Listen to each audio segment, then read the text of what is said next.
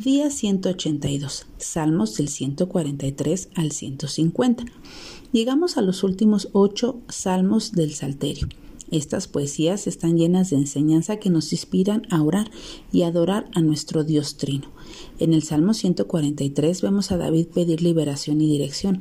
Extiende sus manos a Dios como un alma sedienta y espíritu desfallecido, apelando al nombre y la justicia del Señor.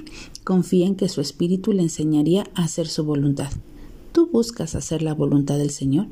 El rey de Israel y guerrero victorioso pide en el Salmo 144 victoria y prosperidad.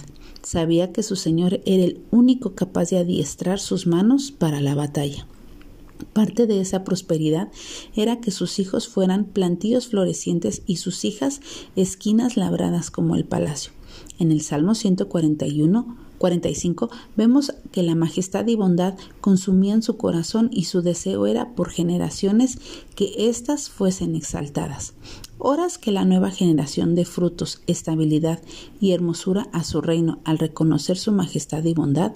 En el Salmo 146 empieza un tercer jalel, finaliza con el Salmo 150 era recitado cada mañana. También empiezan y terminan con un aleluya. En el Salmo 146 alaba al único ayudador y esperanza, el Dios de Jacob, quien obra a favor de los oprimidos, hambrientos, ciegos, caídos, extranjeros, huérfanos y viudas. En el Salmo 147 vemos que sana a los quebrantados, venda sus heridas y sostiene al afligido. Aquel que conoce y da nombre a las estrellas también conoce nuestra condición y debilidad. En el Salmo 148 invita a que los cielos, tierra y todos los moradores alaben al Creador y al Señor. Once veces aparece el verbo alabar. ¿Sabes cuál es la razón? Porque su gloria está sobre ellos. El Salmo 149 es el último salmo imprecatorio. El rey de Israel permitió la victoria de su pueblo conquistando a Canaán. Habrá una victoria final, cuando el rey de reyes vuelva y al fin destruya a todos sus enemigos.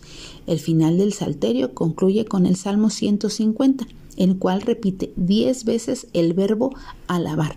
Todo lo aprendido por medio de este libro debería llevarnos a proclamar que todo lo que respire alabe al Señor.